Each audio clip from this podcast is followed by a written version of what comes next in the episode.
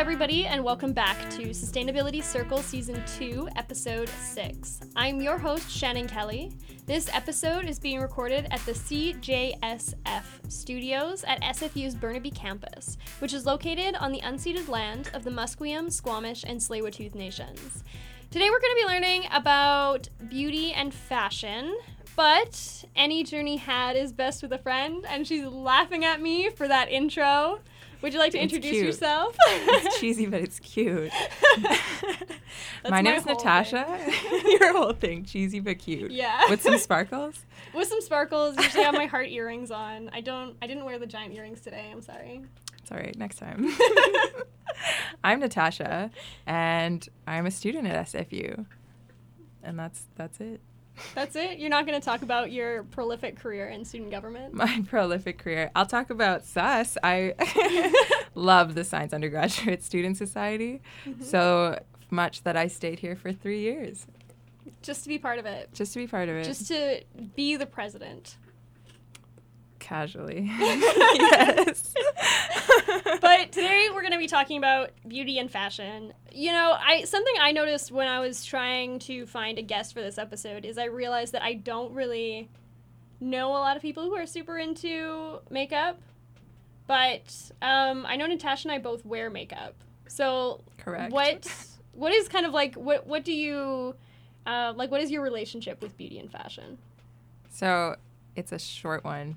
Um, I do what I can in as few steps as possible, and my, I feel like I've gotten better in since university. But um, my relationship with beauty and fashion, well, with beauty itself, yeah, fewest steps, cheapest makeup products, and I go to one of two friends to ask which product I should buy, and I buy it from the drugstore, and that's my ma- relationship with makeup. What about with clothes? With clothes, so I don't like shopping, hmm which is Even though we have been shopping together multiple times. multiple times, but I hate shopping. so I just like don't buy clothes. I'll buy like a few clothes and just keep them for three years, and Yeah. then I'll buy like two things every year. Yeah. Someone's someone's gonna hear this and be like, "You're a liar," and it's true. it's not two things. It's like whatever. So I'll buy a handful We're of not here to things. And those things will like stay in my wardrobe for like five years until like they've got holes or whatever, and then I just cut a, cut them at the hole so that you know jeans Oh, become okay. shorts or like a dress becomes a crop top, hmm and then I just keep wearing it. Okay. Well, th- you know what? I think those are going to end up being really good tips that for the end of this we're going to appreciate. I guess my personal relationship with beauty and fashion. So I I grew up with dancers, so I was always wearing makeup for dance. Um, but I didn't really start wearing it regularly until university. Um, and even then, I went like real hardcore for a while on just like so much makeup. Natasha met me when I was going through my phase of wearing so much makeup. I also had really dark purple hair at the time.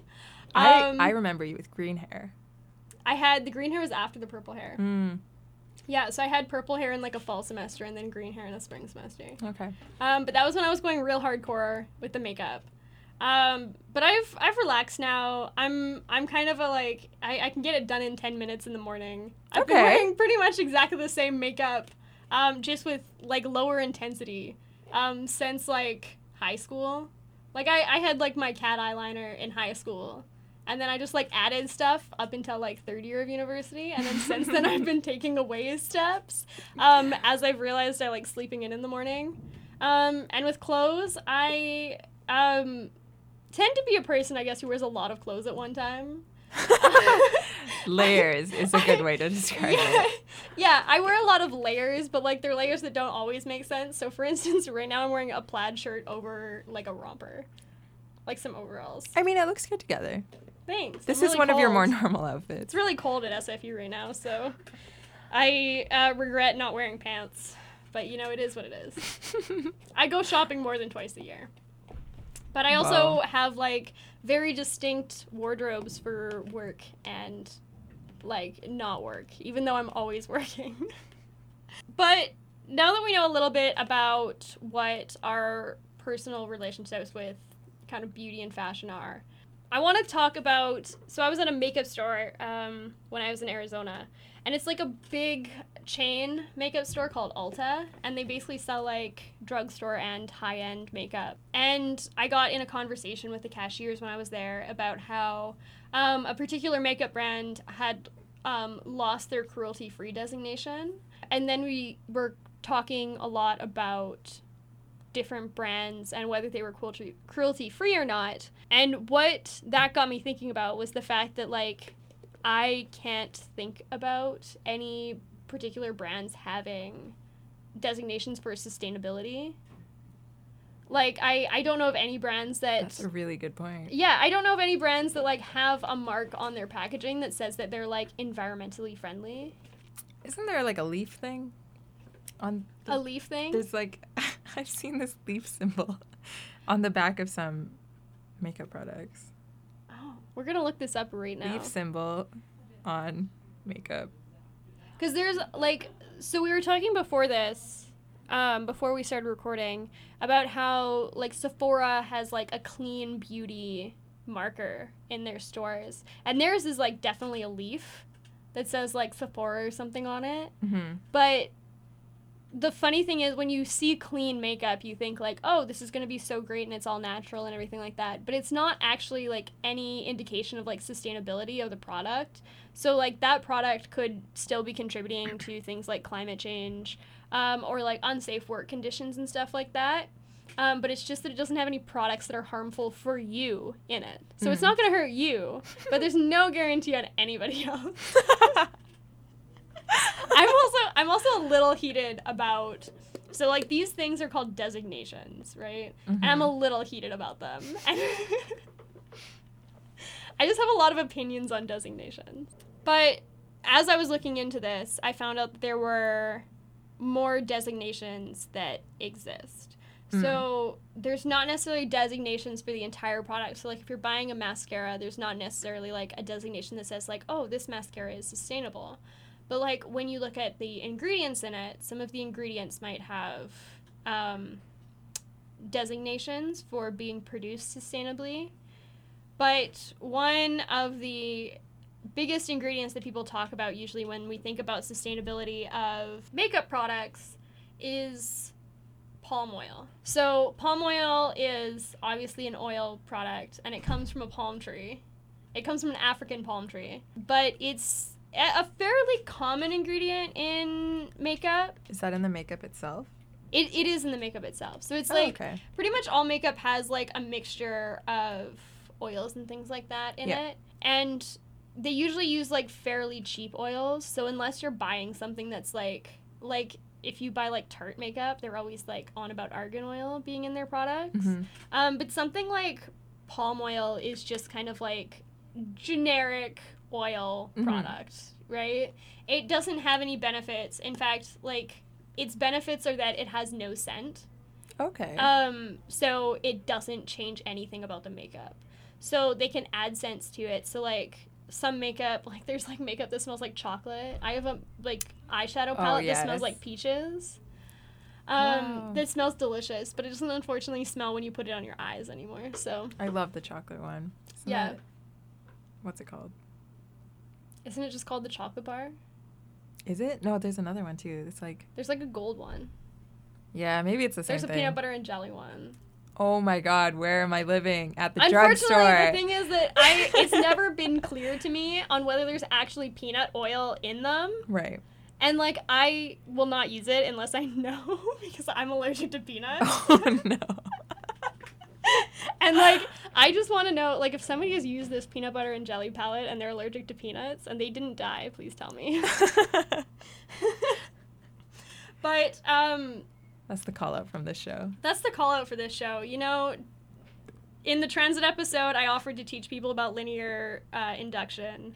In this episode, you get to tell me whether there's actually peanuts in this particular makeup product. But the funny thing about palm oil, so it there was this big thing that happened in December. I don't know if you saw it, where there was like this commercial that started going around.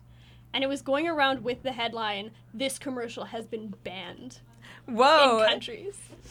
And like it's been banned from TV. And it was a commercial about an orangutan. oh that yes, was I did see this. Yeah, it was a cartoon and it was swinging around a little girl's bedroom. right? And what it was is it was an advertisement promoting people to not use products that had palm oil in them. Mm-hmm. And the reason that they use an orangutan is because a lot of where these African palm trees are actually grown isn't in Africa where you would think that they would be growing. It's actually in like the South Pacific and Asia. Oh. And what they end up doing is like tearing down um, rainforests where things like orangutans live. Mhm. Um, so they tear up their habitats and they put in plantations for these African palm oil trees. Mhm. One of the sneaky things about palm oil being in your products is that it's not necessarily listed as palm oil on the ingredients. So like if you pulled up an ingredients list, so like what kind of like what's one makeup product that you use? I use Maybelline's foundation. Maybelline's foundation. Yeah. So if we pulled up an ingredient list, we probably wouldn't see anywhere in that list like palm oil or the one that they call it for personal products. So those are like makeup, skincare, and stuff like that. Is palm kernel oil they call it? Okay. But it's not even listed usually under that name. So it can be listed under names like um, decyl glucoside, lauryl glucoside, or even I was looking at a mascara that I use. So I use a L'Oreal mascara, Mhm. and it was listed under just the Latin name of the plant. I'm sorry, the Latin name of the plant. the Latin name. Who are these ingredients listed for? I don't know. For obviously for botanists. But it's really interesting. And so there is like a sustainability designation for this. Basically, an article came out like a couple of months ago that said that there was like an investigation into these organizations that were doing sustainability designations for palm oil. And it came out that like they're not legit. So So how do you scam a designation? So palm oil trees grow really tall, right? Okay. Because obviously we've most of us have seen a palm tree before, and Wait, is this the same thing? it's not the same thing. oh, good.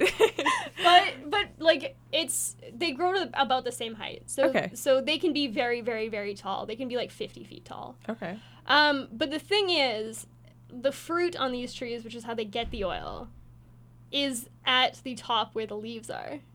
Mm. And like, how much would you want to climb one of those trees to try and get the fruit down? Not much. I don't like heights. So. but like, so this is the problem because when these companies are trying to produce this palm oil, they don't want to have like the specialized equipment or like the specialized workforce that is involved in going to the tops of these very tall trees to get the fruits down.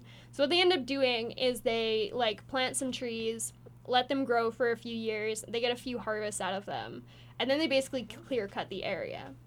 So they don't give um, any time for the environment to like restore itself. Mhm. because a lot of the time if you plant trees like that and then let them grow for 10 years you know you're still harvesting the fruit off the trees. Um, but a lot of the natural plants will come back in and fill in the area around the trees. Um, like if you go to like a vineyard in in the okanagan where i'm from between the vines there's like grass and stuff like that that grows in Right. right? And it's just you know it's it's not affecting the plants at all, so it's Mhm. fine. Um, but because they're constantly clear cutting this area, none of the um, native plant species can grow back in. None of the animals are going to start um, Oh, wow. living in that area anymore. And more and more of this land is starting to be used for these palm oil um, farms. So currently we're using palm oil, but um, I think when we come back from our break, we're going to um, try and learn about some of the other uh, oils that we can use in cosmetic products and see if they are even better than using palm oil or uh, whether we're already using the best thing right now.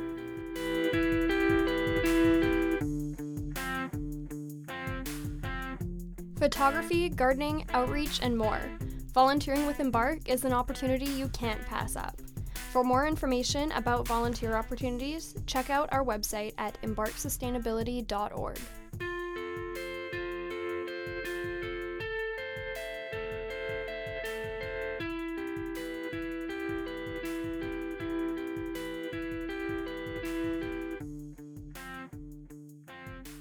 Why palm oil is preferable to soybean oil. Uh-huh. Um, because soybeans, when they're growing, um, take up a lot of land, Mm-hmm. right? So if you're going to grow soybeans to produce enough oil, or like to produce the same amount of oil as um, palm trees, you're gonna have twice the area of plants, Okay.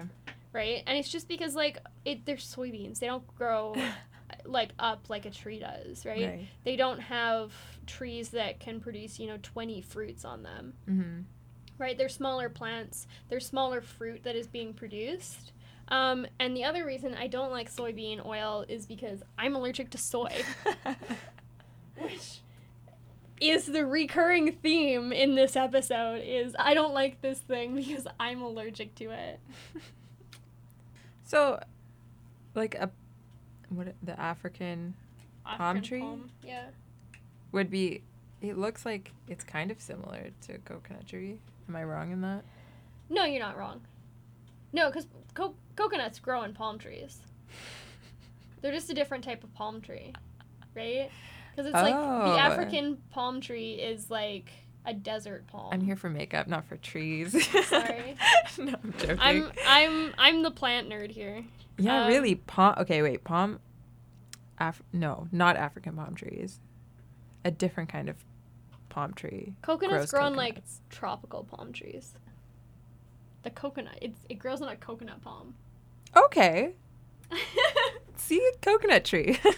yeah. Yeah, so an alternative to palm oil could be coconut oil. Yeah. Um, and like this article says that coconut trees, they basically grow anywhere. Mm-hmm. They can grow in like any soil. So you're not looking for like super rich, um, like untouched land. Like you could set it up on a beach. Um, You could set it up. and the trees live for a very long time. Now, I want to know how tall are the trees? 20 to 60 feet, while tall ones can grow to 98 feet. So coconut palm trees that are apparently called coconut palms um, can actually grow taller than um, African palm trees, which produce palm oil. But I'm going to assume that like a big difference between them is going to be the regions that they're growing in. Do you Mm. think? Like just because like I would think that areas that like coconut palms would naturally grow, people would already be used to like climbing trees as a method of harvest, That's true. Right? Because you're going to be dealing with areas that were already using that Coconuts. like yeah, they were already using coconuts. They were they were already already- using yeah. coconut oil in things like cooking and like making um you know, whether they're like making dyes or paints or something like that, right? Mm-hmm. Um, whereas with the African palm tree, because it's now being grown in like South Pacific Asia, that's not where it's from. It's from Africa. So then why wouldn't they just keep using coconut trees instead of bringing in these other African trees? It's it's solely because African palm trees are like really cheap Uh, to grow and it's cheap to make the oil. The oil has no scent to it. It has no taste. Um it's like like the trees produce a lot of it. mm-hmm. So you're dealing with something that's like basically very very easy to produce.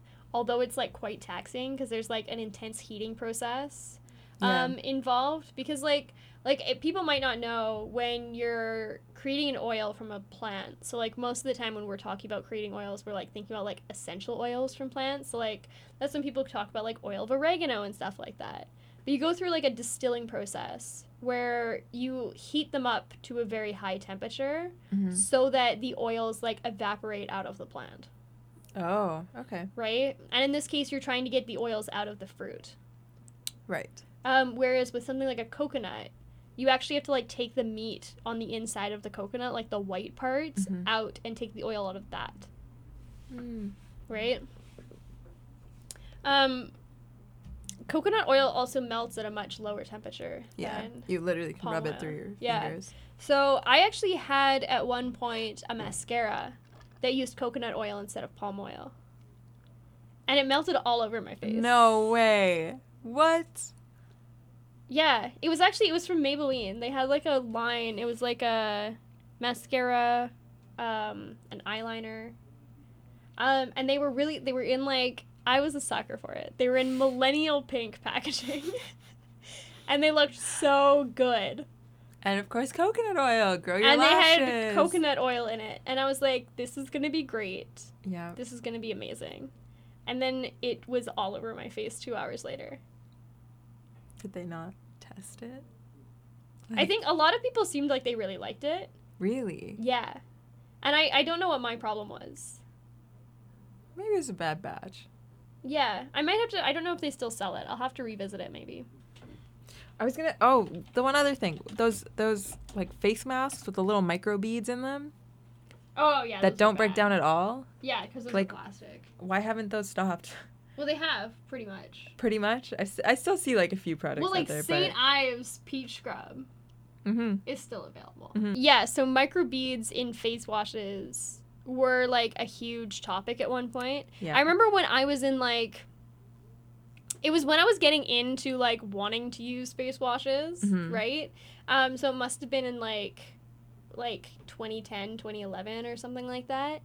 Um where people were saying like, "Oh, don't use the um like face washes with m- micro beads in them. They're made out of plastic. They never break down." Um, and there was also like whitening toothpaste at the time that had like beads in them too. Yeah, everything had. Beads Everything in had it. beads in it. So What happened in 2010? Why did everything have beads in it? everyone was on an exfoliation kick, and then a year later they were like, Just Stop. sloughing off the old stuff. Just, just bring out tear the it new off. stuff. Who needs it? But so there was like a huge thing about the microbeads. Um, and like the classic one was like the St. Ives peach scrub. I definitely had that at one point. I'll admit to that. hmm hmm Um, Oh no, I had I- tons of body washes. I like that. lived I lived in a town with a Walmart. I lived in a town with a field. it's okay. Yeah. Walmart was like th- two hours away. Yeah, so the context there is that um, while I talk about living in a small town, Natasha, I'm from a small city. Let's say it that way. Natasha's from like I think the the a technical small term, municipality. but I think the technical term is village. uh, mm, yeah, yeah. um, but yeah, there was definitely like this huge thing about the microbeads, and now what's happening is like, well, first people are like companies are still on that because there was like a face mask that came out a while ago that had like glitter in it.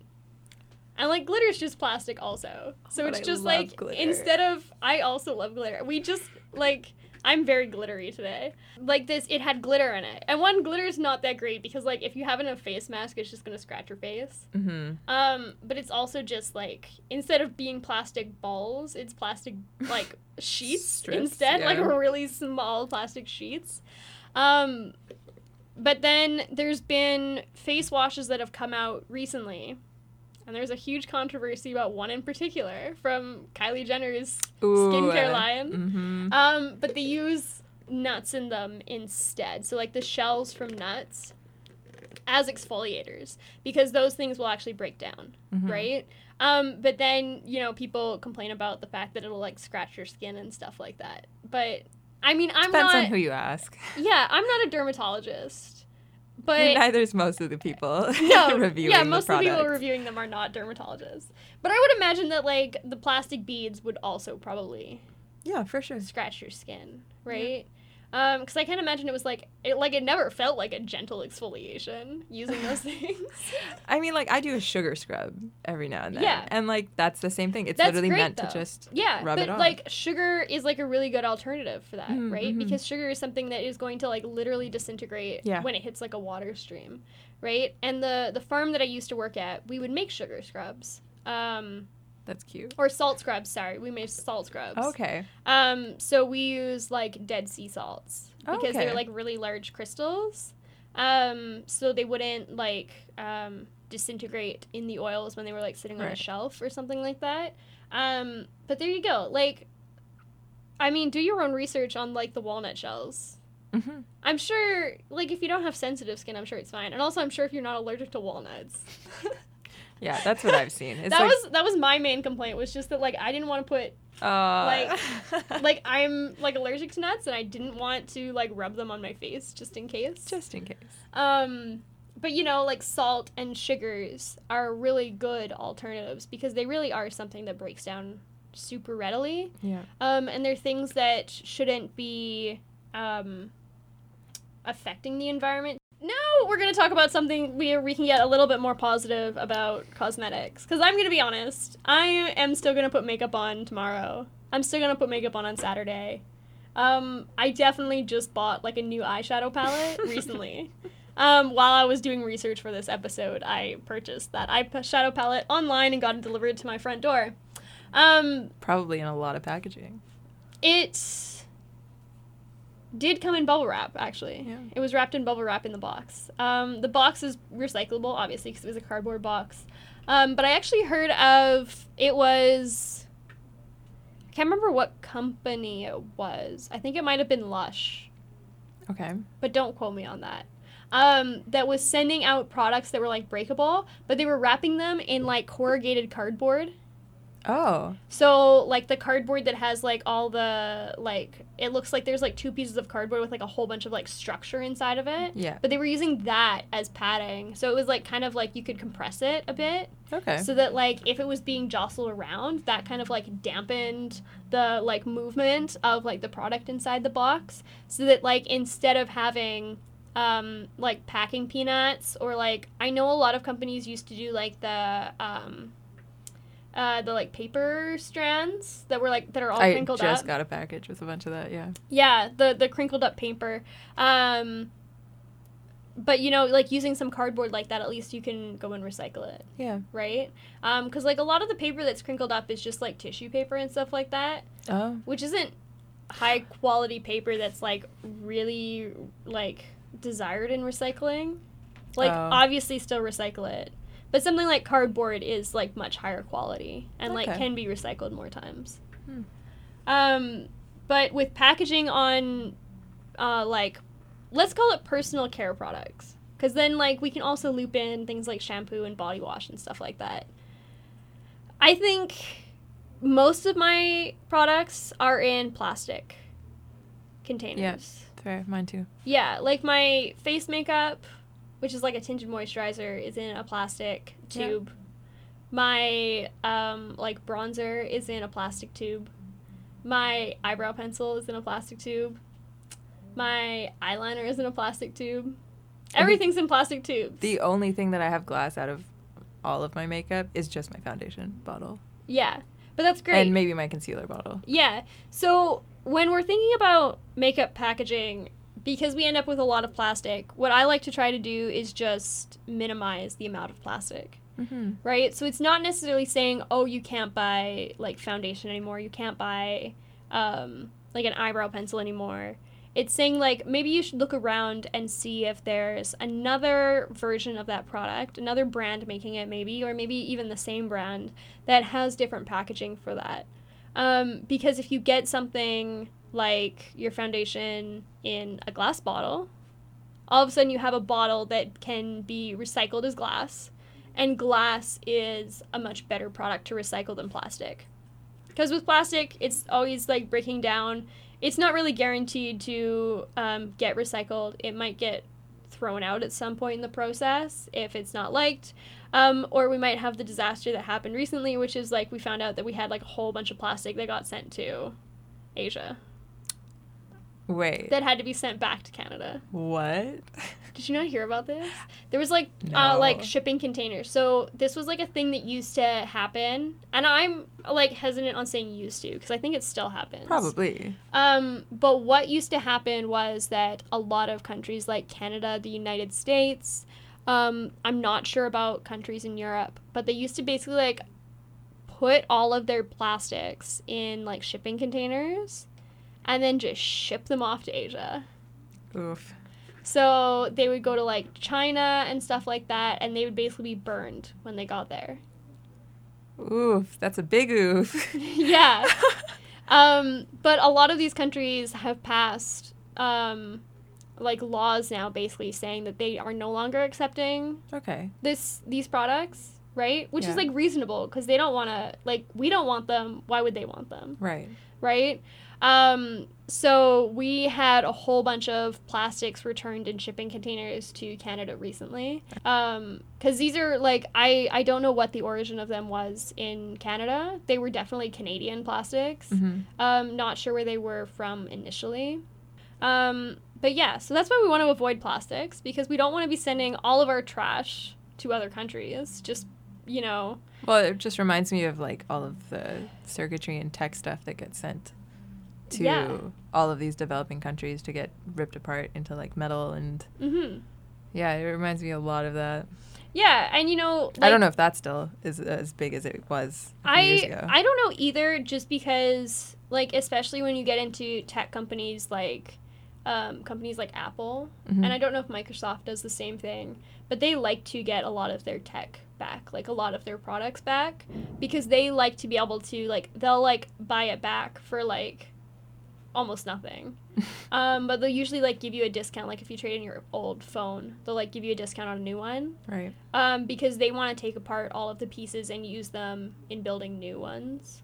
Yeah, it's definitely something where you want to think about like the social sustainability aspect of it, where you want to be making life better for people in other countries, and you want to be making life better for people in your own country, right? Yeah. But you want to kind of make sure that other places in the world are able to progress socially. Yeah. And if all we're doing is like sending them garbage, like that's not helping them out, right? Yeah. That's something that we have to deal with here. Yeah, so, you know, limit uses of plastics, right? And just use alternatives instead. So, you know, liquids you can get in glass bottles usually. Um, I know like Lush sells makeup. Um, they've sold makeup for a really long time that's like all in reusable packaging or all in glass bottles with like um, droppers and things like that in them. Um, and then like something like an eyebrow pencil that you can get in like plastic, you can get them all in like wooden pencils also, yeah. right? And wooden pencils are going to like wood is going to decompose Mhm. um, in like wetter environments, or it's just going to break down in like really dry environments. It'll dry out and, and break apart. Um, so that's another really good option for makeup products. The other thing is like, so there's a Canadian brand called Elate. They're like a Canadian brand that's like a lot about sustainability, but they sell their products without packaging. So Wow, all of their products. not completely all of their products. Oh, okay. So something like a lipstick still comes in a tube. Right. Um, but in that case, the tube is made out of bamboo and aluminum. Okay. Yeah.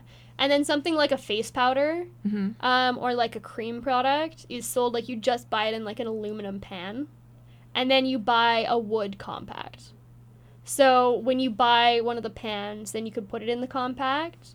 But then when you're finished that product, you recycle the aluminum pan like you would for like a, an aluminum can for your food. hmm Um, and then you still have the compact. So then you just buy a new pan of product. And pans are like the metal, like the really small metal containers. Just the circle of color in Yeah. your palette, Yeah. which I only use three out of my entire palette, anyways. Yeah, that's the other thing. So if you're one of those people who like is really consistent in the colors they use, and not like me where I like will literally show up with rainbow eyes, um, you know, only buy the colors you need. Don't buy the like 25 color palette if you're not going to use 25 colors, Mhm. right? Um, like maybe if you use like 20, then get it. yeah. But if you're going to use just like one or two of them, just see if you can buy them individually. So a lot of products are sold in cardboard packaging. So the eyeshadow palette I just bought was in cardboard packaging. Right. Um, so the actual like structure of the palette is cardboard, but then it has a mirror in it.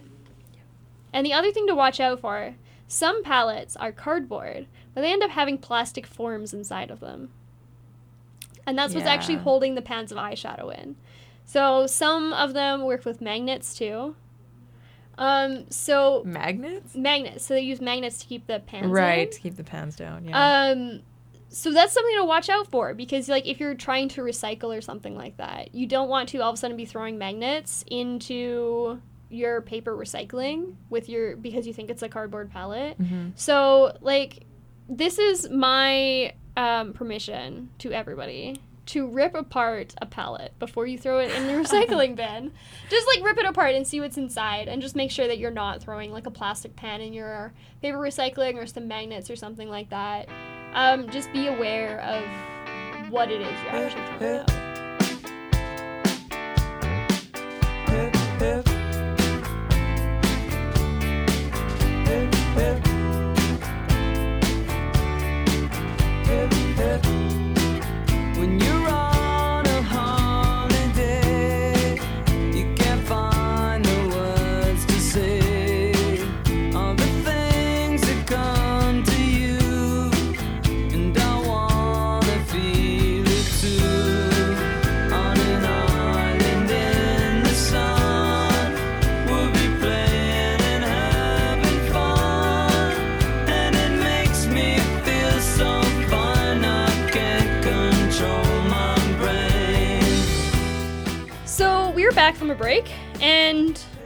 About clothes now. So there's been a lot of discussion online about textile production and how taxing it is on the environment.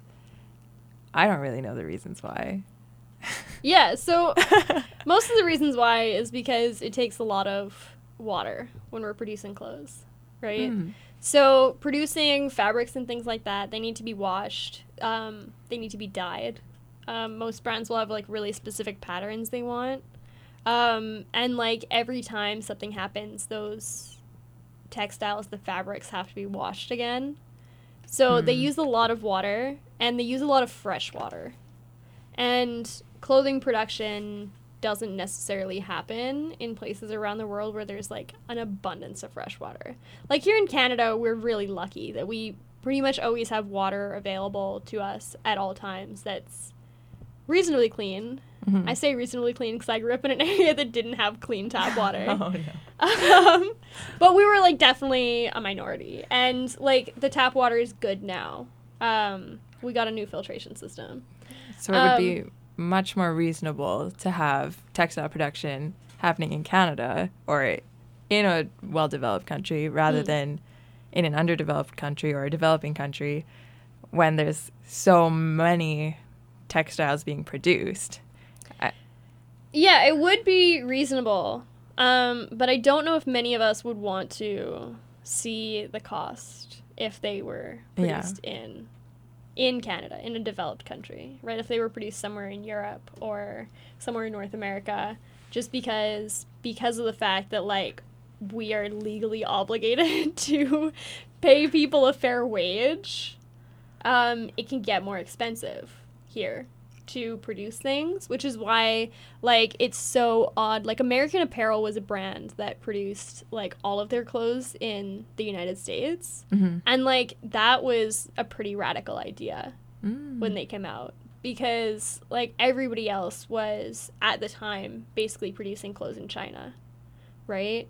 And then they had to move to other countries because they're kind of like trying to escape laws that are being put in about how much people have to be paid, Right. right? And and I'm going to probably cut this part out. That's fine. Um, China actually ended up doing this thing. So because a lot of the con- the companies that were um, employing these workers were ending up becoming very rich from all of the business from um, like first world countries Yeah. Um, and their clothing production. What happened is these Chinese companies starting started literally building like neighborhoods in like third world countries.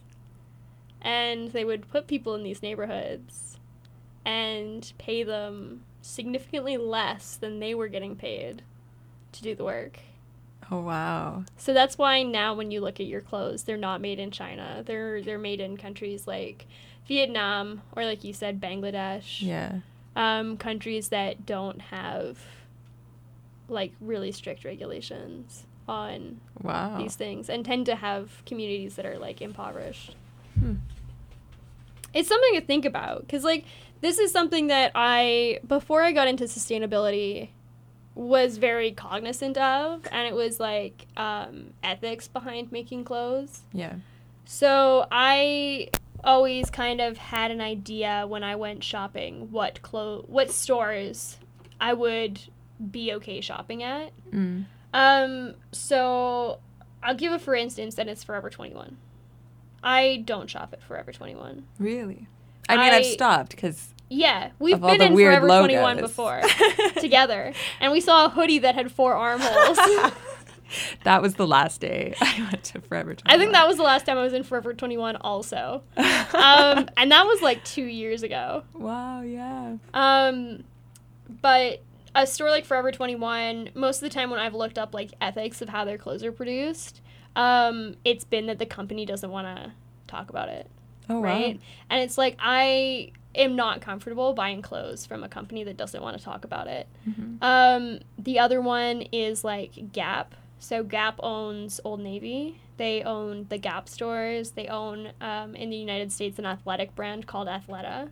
Oh, okay. Um, and I am iffy about them because they've had some scandals about the manufacturing of their clothes. Mm. Um, and and then you know like there's other stores like H&M who have had like fairly good reviews when they've had like third par- parties come in and like do an audit of of their workers' health in other countries. But then um, so then you can say, okay, well, it's fine to shop at H and M, but then you look at it and go, okay, but they're like a huge contributor to fast fashion, Yep. right? And like the stat is that we are buying sixty percent more clothes and wearing them for half as long as we did fifteen years ago, right? And that's like kind of insane when you think about it. 60% more clothes. Yeah. And 60% more clothes, like as a number, looks like 11 kilograms a Yeah. year. So 11, yeah, so the average person consumes 11 kilograms of clothing a year. And by consumes, I'm assuming that that is like buys, Yeah. right? And that's like huge. And I'm going to be honest. So I think I have like a closet and then half of another closet in my apartment that is specifically for like formal dresses. Um, and those are formal dresses that I've acquired over like a few years, right? And it's just because you know you go to a semi-formal event, um, and you buy a dress, or like I still have my semi-formal dress from high school Mhm. because it still fits me, so I'm gonna keep wearing. It's covered in sequins. um, but Still also fits you. it it does still fit me. Um, I which means I haven't grown since high school, which is upsetting. I got taller. Um, but I I think about the amount of clothes. So I have a dresser, I have a closet, and then I have some party dresses. Uh, When I've been online before, I've seen people talk about like how much they're like there was like a BuzzFeed video that was like how much my closet is worth. Right? Oh, Where they like calculate the value of all of the items in their closet and it's like how much they paid for it. Um, because our clothes are worth a lot less than we pay for them. Um, I can promise you that. But they would come up with these numbers, and I think they were like $3,000 or something like that, right? And they were just doing closets. They weren't doing like their dresser drawers. So they weren't talking about things like leggings and like jeans and stuff like that. Things that tend to be like expensive items in our um, clothing. Um, and like people I saw in the comments were like, oh my gosh, just my collection of purses would be like $10,000 Oh. and it it started this thought in my mind because I was like, okay, if I assume that they are like shopping at like Louis Vuitton or something like that, right? Like one of those purses is like a thousand dollars, hmm but that means they have ten of them, hmm and it just seems like I don't know how many like No, you I have- also don't have that many clothes. I own one purse yeah. And then maybe like two nice little clutches. And that's it. And any more than that, I wouldn't know what to do with. Yeah, and like I've I've been in your room. I know what your closet looks like. Like you don't have a, a huge closet. No, I think I have maybe three racks worth of clothes. And then a few bags of just like old clothes that I haven't worn in a while. But I keep it around because, you know, You never know. you never know. Um, but it's just like I guess I always hear statistics like you know people buy like twenty five pounds of clothes a year, Yeah. and it just it's That's the average. it's yeah, and that's the average, right? There are that people means like some people. I see people come out of like Urban Planet with Oh. like three shopping bags. And the thing is that what happens is like because they're like particularly low quality clothing because they're they're fast fashion, right? Their purpose is to be fashionable right now. And then you buy new clothes in a few months when the trend changes hmm right? So you're wearing them for a really short period of time. And then what happens after? Like, where do you take your clothes after you're done wearing them when they're like so low quality, right? Yeah, because uh, well, some stores won't even. Well, not stores, but thrift stores or like Value Village won't even take those types of clo- clothing anymore. Yeah. And so one of the things that happened, did you ever watch um, Tidying Up with Marie Kondo? I Kondo? love that show. Okay, so when KonMari first became popular, which is like the cleaning method that Marie Kondo came up with, or like that she like detailed in her book, Does because this bring you joy? Yeah, yeah. Does this bring you joy, right? Um, but when people started to get a hold of that, and the book came out in like 2014 or something like that, or like the English version or something like that, hmm um, and people started getting like crazy about it, and then people started doing like, I, I don't know if you ever saw the videos on YouTube where people would just like, Well, they would just throw out like bags and bags and bags of stuff. yeah, and they would take them all to the thrift store. right? They would take them all to some place like Value Village, where like Big Brothers Big Sisters collects it, and then like it's a it's a fundraiser for Big Brothers Big Sisters. So it is like a good thing to support Mhm. because they sell the clothes to Value Village, who then sell them to consumers. Right. Um, but what happens is because of these trends where people like absolutely purge all of their stuff, what happens is that those places get so overrun with clothing and they end up just throwing it out. Like and like so you're like your Forever 21 or your Urban Planet top just ends up in a landfill. Which is so disappointing, especially when you're trying to do a good thing Yeah. with your old clothes that you're not going to use anymore. Exactly. And that's the thing. Like you're trying to be so nice and so kind and like thinking about the environment. But it's it's basically all for naught. Um man, I said this part was going to be happier. Um, but I guess the thing is that there are options in other places that you can go with your clothing. So, one of the big ones that I am a proponent of is one either looking for a local thrift store. Um, so there are a few local thrift stores. There's even like SPCA thrift stores um, that you can go and donate items to, and they'll sell them, and the profits benefit the SPCA. Oh wow. Um, there's also like local thrift stores here in Vancouver that like donate a portion of their proceeds to shelters and stuff like that. And this is the other thing. You can take clothes directly to shelters. So if you have clothes that are like in good condition, um, a lot of shelters will readily accept them, especially like women's shelters. If you have like old workwear or something like that, or like old um, like athletic wear, like things that are kind of like staple items for people, um, they want those. hmm And the other the other thing they want is suitcases. So if you've got like suitcases at home that you don't want, like go and donate them to a shelter. Like call call a shelter and just ask if they want them. Um, because those are the kinds of things that people are looking for. Oh wow. I never would have thought of a suitcase.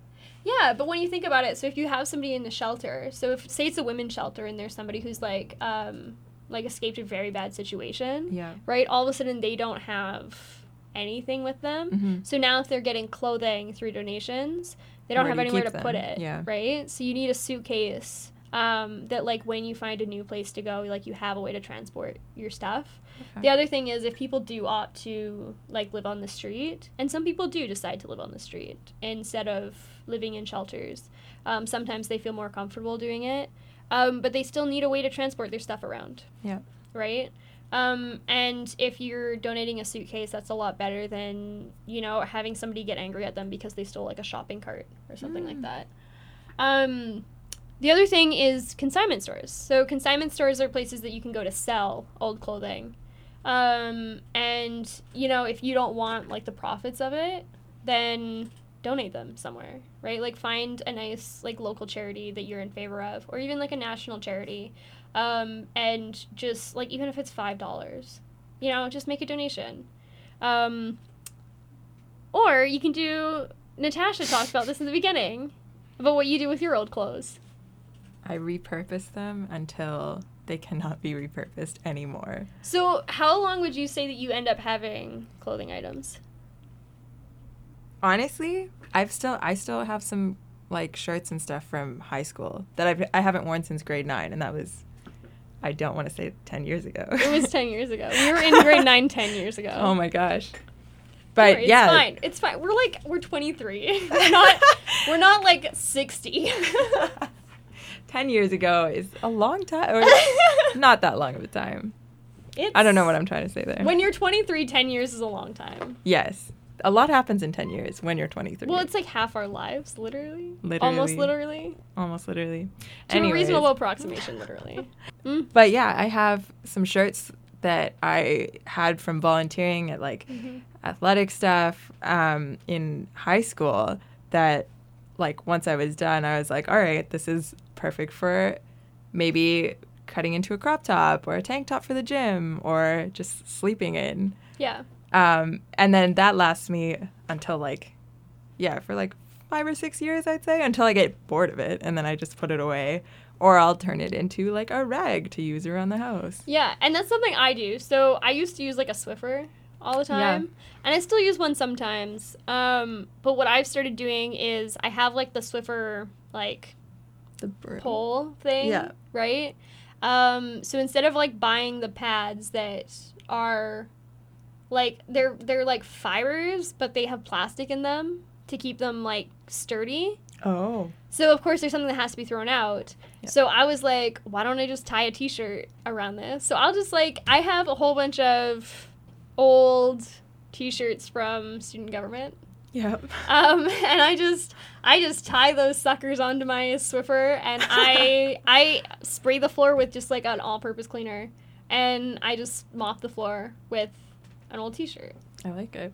right? And it's just like if you can't wear the clothing anymore, try to make it into something you can wear. So like learn how to sew. There's a ton of um, groups that get together that do sewing and mending and stuff like that. So even if you have like a hole in your shirt, I'm a big person for fixing holes in my shirts. Um, I always go to my mom. I'm always like, I always like send her a text message when like a shirt has a hole in it, and I'm like, Mhm. Mom, can you bring your sewing machine the next time you're here? Um, or can I send this to you and you can fix like like I'll usually get like a rip in like a seam or something like that. So I'll just like get her to fix it for me. Um, but there's a lot of groups here in Vancouver. So um, there is a campaign called Think Thrice. Okay. Um, and if you go to their website, they have a list of events that you can go to where they are like, they have people there with sewing machines with all of the materials to help you mend your clothing. Um, and it's a really great opportunity to also talk to people and um, learn how to mend your clothing, learn how to repurpose your clothing. Um, so maybe if you're like Natasha and you had a dress and you don't want to wear it as a dress anymore, you want to wear it as a shirt. She's literally wearing a shirt right now that used to be a dress. I like it way better as the shirt, honestly. I like it. I like it as a shirt. It looks good. Um, or maybe you want to turn it into a skirt. But you know, the people at those workshops can help you out. Um, and you can reduce your clothing waste. Um, the other thing I say, and I'm sure you would second this, instead of following all of the trends, buy some items that are just what you like. just you those, know- those few things. Yeah. If you're like me, you'll buy some plaid shirts. you'll just wear plaid shirts every day. If you're like me, it'll be one pair of dark jeans and maybe Mm. like a colorful tank top. I'm also a dark jeans person. I've got some black jeans, I've got some plaid shirts. That's all you need. I've got the thing that I change out instead of changing out my clothing all the time is my accessories. So I'll change yeah. out things like earrings. Or your hair color. my my hair color also changes quite frequently. Um, it is currently a very boring. I I guess it's not that boring. It's a very light shade of blonde, um, but it has historically been Pink, blue, green, Yeah. purple. yeah orange. It was orange at one point. Mhm. Um, what other color? It's that's those were the colors. There was like a a really light pink ones. There was a really light pink one week ago when I graduated. That too. Yeah. Wasn't there like a peachy pink? There was definitely a peachy pink. Um, there has been a peachy pink a couple of times, and that was separate from the Was there orange. black? No, that was the really dark purple. Oh, okay. When the purple, the purple started as like a nice We're on a grape color, and it just went to black very quickly. Um, What were we saying right before that? I switch out my accessories. Oh yes. So instead of like, because you know the tides change, your interests as a person change, your ideas about what's fashionable change, um, but I find it's a lot easier to change out something like a necklace or your earrings, your how you do your hair, how you do your makeup, instead of changing Like what an entire wardrobe. Yeah. And the other thing is like finding ways to I guess keep up with your fashion trends by still wearing the things that you have. So I find it really like I'll go through every so often when I'm like not feeling my clothes anymore. I'll go through and just like put on random articles of clothing together. And sometimes you come up with like really good things to wear. Yeah. And like I'm even still thinking about like somebody who like sometimes has to go to like an office where you have to like dress professionally. I say even though I've 100% worn like rainbow pants to work. Everybody loved my rainbow pants. That's good. I hope people I work with listen to this and also Reminisce like send me an rainbow email telling me how much they like my rainbow pants. Text me. Text me and tell me how much you like my pants. um, do you have anything else to add? That's it. That's it. Then I think before we get too loopy, um, because we are, we're having a time in this recording studio. Um, we should we should thank you for joining us this week. Uh, a new episode of Sustainability Circle is out every Monday, so make sure to disc- to subscribe. Describe. Make sure to subscribe so they download automatically. Man, we really need to end this right now. Uh, this is a production of Embark Sustainability, which can be found on Facebook, Twitter, and Instagram at Embark Sustain. If you have any questions or comments about this episode, you can email them to podcast at embarksustainability.org. We had a question at the beginning of this, and I can't remember what it was anymore. There was a question? We we had a call out to people. Oh, oh. Oh. I just, as a background information for everybody listening to this, we have been recording for two and a half hours. and this isn't going to be a two and a half hour episode. Oh, I need to know. Will, you know what? You guys heard it much more recently than we did. Just copy Um, and paste it. Yeah, I'll just throw it in right now. Like If somebody has used this peanut butter and jelly palette and they're allergic to peanuts and they didn't die, please tell me. okay. That was the call to action for this episode.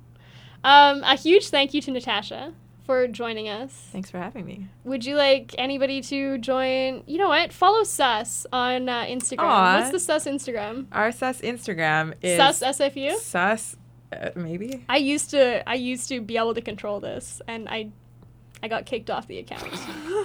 Oh, don't put it like that. I did. They changed the password. We did. We had to. Yep. Sus SFU, we're the SFU Science Undergrad Society. Mhm. We throw a killer frosh every September. Exactly. Volunteer or attend if you are either just going into science from another faculty, starting new at SFU. Um, it's a fun time. Um, I am Shannon Kelly. This is Sustainability Circle, and I will talk to you all next week.